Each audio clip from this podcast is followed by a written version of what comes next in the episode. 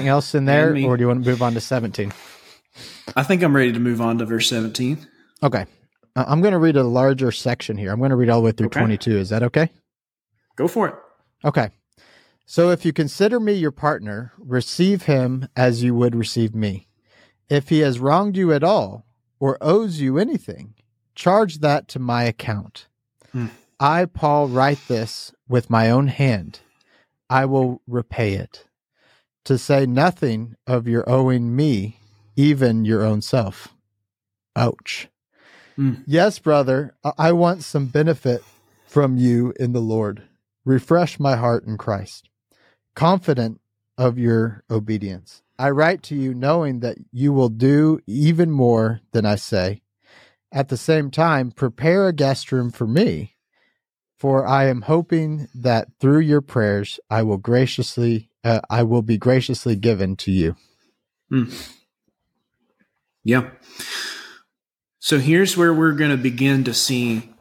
Well, we've already seen a lot of parallels between things that Paul is saying to Philemon about Onesimus and things that God and Christ and the Holy Spirit through Scripture say to us about receiving sinners. And this is just another level of that, where Paul is is like we said before, he's putting himself in Onesimus' shoes. If you count me as a partner, receive Onesimus as you would me. And again, this is exactly what Jesus commands us to do with his children.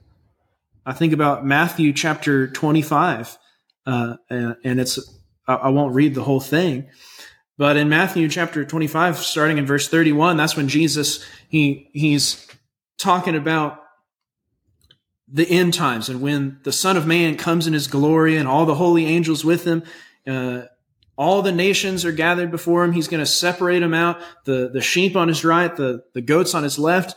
And to the people on his right, the righteous, he's going to say, Come, you blessed of my Father, inherit the kingdom prepared for you. For I was hungry, and you gave me food. Thirsty, you gave me drink. I was a stranger, you took me in. I was naked, and you clothed me. So on and so forth. He says, Then the righteous will answer, saying, Lord, when did we see you in these circumstances and, and reach out to you?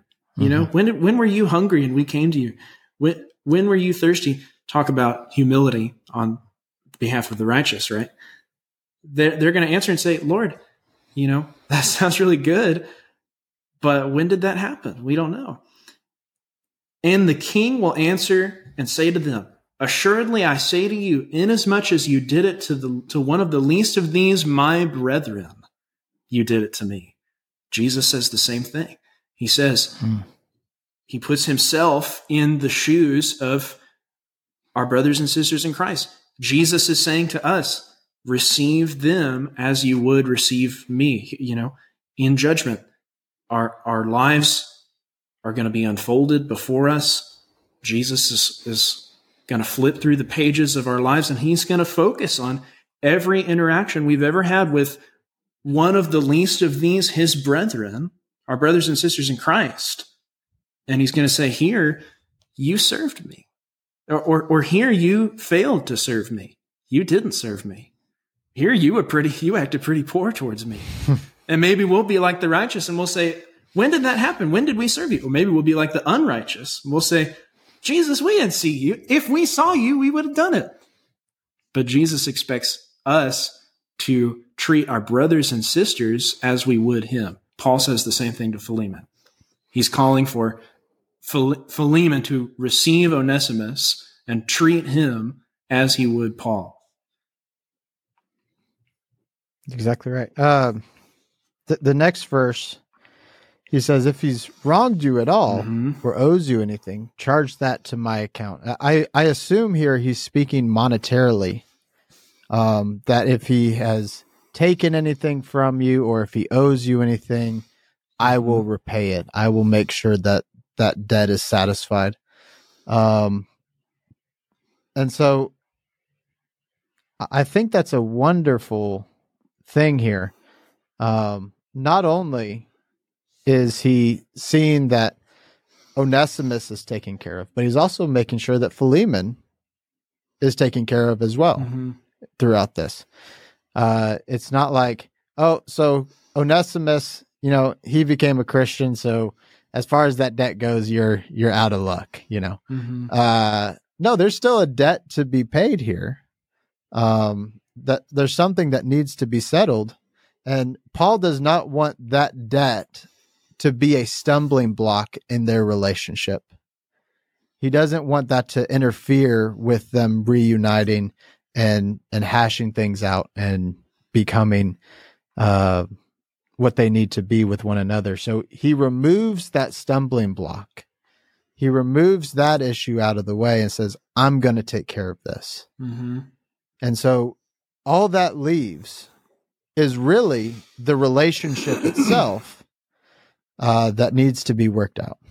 And again, I see Jesus. Jesus does the same thing for us. I see Jesus on the cross for the sins of my brothers and sisters, even sins that they committed towards me. He's saying, put that on my account. You know, Jesus says, the, the Lord says, vengeance is mine. I will repay. That's what Paul says. Hmm. He says, whatever he has against you, if he's stolen, if he's, you know, I'll repay it. Put that on my account, right? He's saying the same thing. He's, he's mirroring Christ's attitude. And I love that. He's, it, like you said so much, so earlier on, he's, he's demonstrating such a Christ-like attitude in the way that he's approaching this, this situation. Yeah, He says, he says, I'm writing, you know, I write with my own hand. I will repay, not to mention that you owe me even your own self besides. And again, there's Jesus. Again, hmm we are called to forgive others because of Christ's unbelievable, boundless forgiveness towards us beyond our even understanding. We don't even understand the level to which Christ has forgiven us. Yes. So d- Jesus does do the same. He says there is there's an issue here. There's an issue between my father Mm. and there's an issue between you and that being us. The issue is is that there is a debt that needs to be paid Mhm. and there is a relationship that is hindered here. There's an issue. And so what Jesus does is he does remove that debt out of the way. He pays that debt and says, charge this to my account. Now, the only thing that you guys have to work out is the relationship part. Mhm. And that's going to be up to you guys. And of course, Christ is mediating that relationship, but it's going to take both parties. And in this case, we know God's going to hold up his end. God's not going to let us down.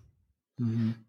But on our end, we have to make sure that we do what we need to do to rebuild, not rebuild, but uh, hold up to our end, which is our end of that relationship is of service. It's our uh, relationship of bond, being a bond servant here.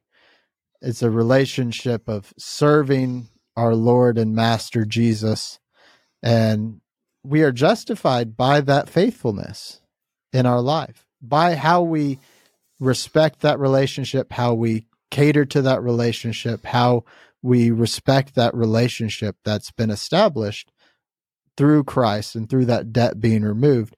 And so our our goal from now on is catering and tending that relationship with God Mhm. and with Christ. Um, so there is some some parallels here that we can take note of that I think are important to take note of. Yeah. Ephesians Ephesians 4 verse 32 says be kind to one another, tenderhearted, forgiving one another even as God in Christ forgave you. That's where our Mhm. forgiveness towards our brothers and sisters should stem from. We for simply simply put, we forgive one another because God in Christ has forgiven us a debt that we cannot even explain or we cannot even begin to comprehend right? We're not an almighty and all perfect and holy God. We did not create this universe. We do not, we simply do not understand the weight of our sin. We understand that it's it's a weight that's so so heavy, so insurmountable that we could never pay it on our own. But praise God that He in Christ has forgiven it. And, and, and so knowing that, that, that God in Christ has forgiven you a debt that you can't even explain. It's so unsurmountable. You can't even fathom it. Don't you, knowing that, don't you just want to forgive your brothers and sisters mm-hmm. for whatever petty thing they've done to you? And really, it is. I mean, it, forget about the the human scale that we sort of put sin on. Whatever right. it is, it's so petty compared to the debt that has been forgiven in us. The debt's been forgiven in me. I mean, it's so I I can't understand it. I, I can't even explain the the debt that Christ has forgiven in me. How dare I go and and refuse that forgiveness, that mercy towards others especially towards my brothers and sisters in Christ, when Christ has forgiven me of a debt I can't even explain. Have you noticed the parallel between verse 20 and verse 7? So in verse 7, he's in mm-hmm. the process of yeah. praising Onesimus. And I'm sorry, I switched to the ESV without telling you. That's okay. Um, I noticed. yeah, I'm sure you did. Uh, I'm sure you noticed the accuracy. Uh, verse 7 For I have derived much joy and comfort from your love, my brother, because the heart of the saints have been refreshed through you. So the point in verse mm-hmm. 7 is that Philemon has this active role with his brothers and sisters in Christ through his love, through his joy in refreshing their their hearts, you know, uh, emboldening their zeal, helping help, helping everything feel new and exciting, and all these things. He he gives everyone uh, positive vibes, we might say, in our millennial speech. And then in verse twenty, Paul asks for the same thing. Mm. He says, "Yeah, yes, brother, I want some benefit." from you in the Lord. And what is the benefit he wants? He wants his heart to be refreshed by my him. heart, Onesimus, my own heart. Yes. Yeah. There's Refre- some there is a lot of parallelism. Refresh my heart in Christ. Mm-hmm. Uh, so he could be speaking of his actual heart, Paul. I mean, uh, like mm-hmm. his personal heart, or he could be talking about Onesimus mm-hmm, as well. Exactly. Yeah. Uh, and, and talking about the restoration of Onesimus, refresh my heart or restore my heart, uh, show him the same love and joy and courtesy that you show your brothers and sisters. Extend that same thing to him. Or he could be saying, what's going to make my heart refreshed, uh, Paul, what's going to make my heart refreshed is you receiving him. Uh, yeah. Either way, he's he's petitioning him to do the right thing here and and talking about the joy that it's going to bring. Mm. Yeah, Paul is Paul. I think it means all of those things. I mean, there's so much just all of the above. seriously, all of the above. It's like there's so much little just little uh what's the word intricacies just parallelisms yeah. yeah. there's so many he's such a masterful writer here uh I think you're you're right. He's he's saying, um, he's saying let let me have in the New King James it says let me have my joy. Let me have my joy mm-hmm. in you. Referring back to verse seven, you I have great joy in you. Why? Because you have refreshed the hearts of the saints. So let me have that joy in mm-hmm. refreshing Onesimus, who is my heart. you know, he says in verse what is it? Uh, verse twelve. So yeah, that's just Beautiful. Verse 21, he says, confident in your obedience. What, mm. what does uh, New King James say? Having confidence in your obedience, okay. I write to you. And I don't think he's talking about obedience to him. I think he's talking about obedience to Christ. Mm-hmm. I'm yep. confident in your obedience to Christ. I write you knowing that you will do even more than what I say because of your obedience to Christ. And so he uh, then goes on to ask for him to prepare a guest room for him, mm-hmm. which I think also, you know, there's some debate on whether Paul got out of the Roman prison that he was in, I tend to think that he does. And so I think this is more evidence that at least Paul's posture while he was in prison was that he would be acquitted or released Mm-hmm. and be able to be with them. Anything else to say on those verses before we just get to this final greeting here where he, he greets all these people who Yeah, whose names I probably can't pronounce? yeah. I I struggled through it when we were reading it. Okay. Uh, yeah, he he. Uh, I mean, of course, we're sort of left to wonder because we're only seeing one side of this letter, right? So we're we're sort of left to wonder how Philemon responded to this Mhm. letter. Uh, but of course, that said, Paul expressed that he had confidence in Philemon's obedience, and I think you're right saying that.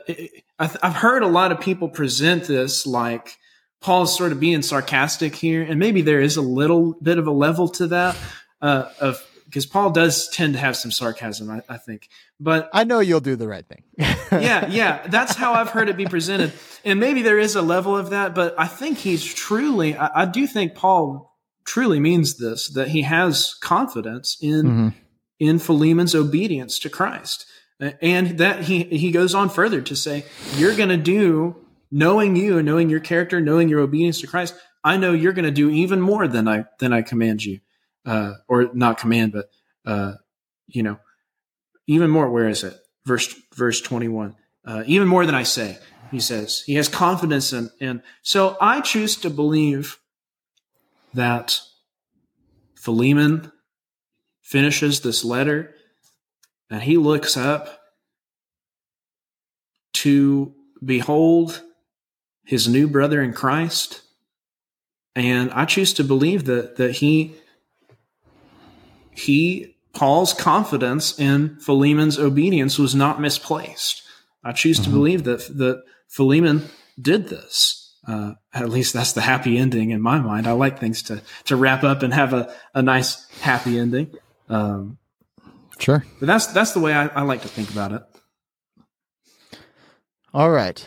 Go- going to these final ver- verses, we have Epaphras, my fellow prisoner in Christ Jesus, sends greeting to you. And so do Mark, Aristarchus, Demas, and Luke, my fellow workers. The grace of the Lord Jesus Christ be with your spirit. So There's a little bit of timeline there. De- this is before Demas forsook Paul, Oh, okay.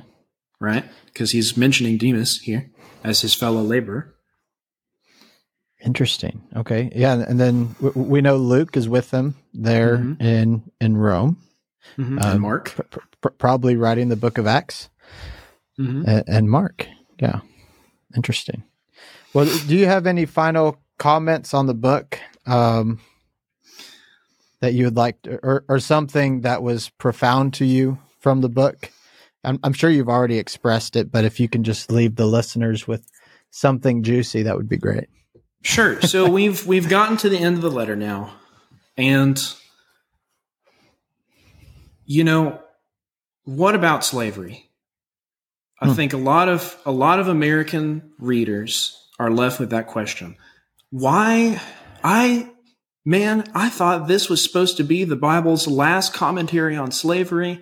I was expecting, you know, some big profound message about the evils and wickedness of slavery. I mean, I've read about slavery and how slaves were treated in America, um, and how just terrible and wicked and evil the slavery was in, in our nation's history.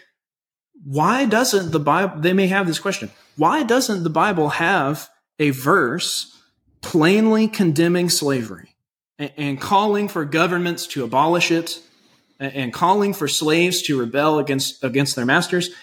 Why doesn't it have that, that verse that so many people long for and that they're looking for in the Bible and they're expecting? I think we need to be very clear that slavery, especially the slavery of our nation's history, uh, especially the race based uh, chattel slavery, where, where people are, are kidnapped and uh, owned as property and they're not afforded rights and they're treated very poorly as less than human that is evil and and wicked and sinful. And I, I believe the scriptures. There's a reason why the abolitionists were Christians. A lot of people don't realize that, but the, the people who are calling for the abolition of slavery, both in in Great Britain and in the United States, were widely a majority of them were Christians, and they used the Bible to support their view that these slaves are our, our you know, our brothers. Uh, we should treat them as humans uh, with equality, without partiality. Here's why the scriptures don't have that that verse calling for this.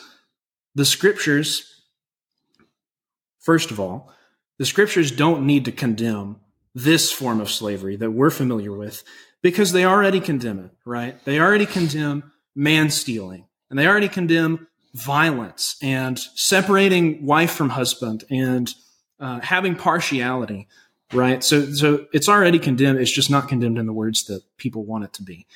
Um, but still, you you you think I thought you know Jesus breaks every chain, right? Uh, is something we like to sing in our songs.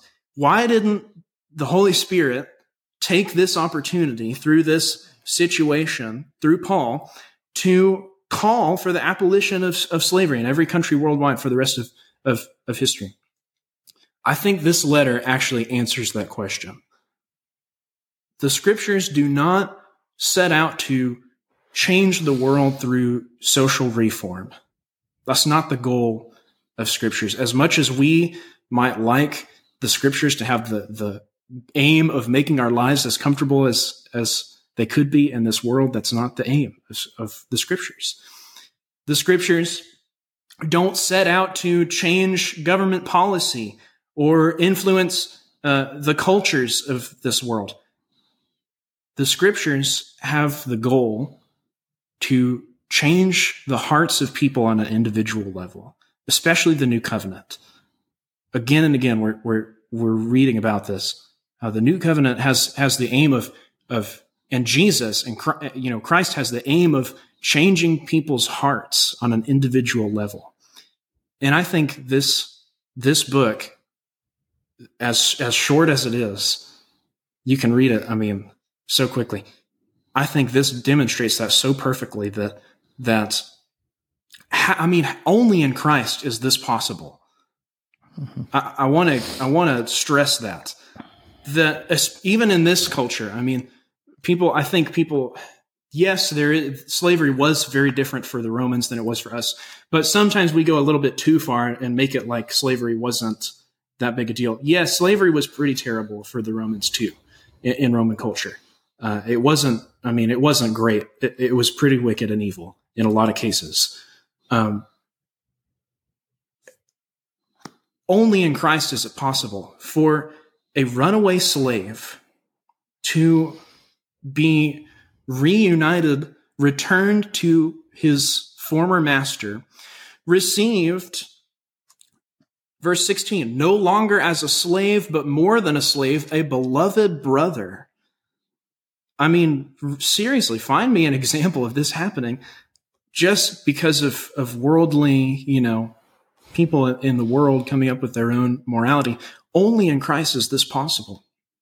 And that's because Christ does that with people. He enables us to have a love for one another that is just unprecedented in this in this world with a worldly mindset, a worldly uh, you know, earthly worldview. Christ enables us to do that because of his example, um, because of his living word and its influence on our lives, because of his Holy Spirit, he enables us to do things like this that we read about in Philemon. We should read this story and be just totally shocked that this is, that this is able to happen. That Paul is able to send a runaway slave in this culture back to his master, having confidence that things are going to go well. Hmm. That this, this person who Paul now has a newfound love for who Paul describes as his own heart, that he can send his own heart back to his former slave owner and expect him not only not to be killed, not to be treated poorly, but to be received in the same way that Paul would expect to be received by this person. That's only possible through Christ's love. And that is, I think, what we need to understand about the scriptures. They don't have, and, and yet again, going back to this blind obedience, right? There's a theme, I think, in this book of, of obeying, uh, just having blind obedience or obeying because your heart has changed, because you have Christian character, because you choose to obey. The scriptures want us to obey from the inside out. They want to influence people from the inside out. They want to change people on an individual level, on the heart level. And so they don't have an, an interest in forcing people to behave in Christian esque ways at, you know, gunpoint or sword point through the government. Mm-hmm. That's not the aim of scriptures because as we've already demonstrated, as we've already talked about, that sort of obedience is has no staying power. It's not permanent. It it will it'll fall to social pressure. It'll fall to desires to have partiality, desires to to live another way. The scriptures call us to something greater than social reform. The scriptures call us to change and influence individuals on a heart level, on an individual level, by introducing them to Christ and by bringing the Holy Spirit into their lives and, and bringing the living word into their lives, which has the power to produce a change in them that would lead a slave owner to receive his former slave as a brother. I think that's so amazing. And I think mm-hmm. that's that's what this book I think that's the power of the book of Philemon is demonstrating that. And that's why we have this book in the scriptures, you know. That's that's that is the power of the Holy Spirit to take this situation that is just I mean it's an ordinary, maybe not ordinary, but it's such an individual uh, you know, case. Why does why does everybody in the church throughout all history need to read about this letter that Paul has to an individual about his own life. This is why it demonstrates the ability of, of Christ, the ability of the Holy Spirit and the living word and God to have an influence over an individual and change them on the heart level. And it's that sort of influence which enables the love that we're talking about in that Christians have towards one another that's so shocking and so, I mean, that the world should envy in us is because that's not possible for the world without Christ. Christ enables that. So that's those are my I guess my final thoughts. No, I think that's a, a I don't have anything to add to that. I think that's a great way to end. A good summarizing of the purpose of Philemon. But I uh, appreciate you coming on, and uh, we'll have you on again sometime soon. Okay. All right. Love you, brother. All right. Love you too. Thanks again for taking time out of your day to listen to the Real Biblical Application podcast. If you have any questions about the discussion that was had today, please email me at realbiblicalapplication at gmail.com. And remember, keep on learning and finding ways to apply the Word of God to your life.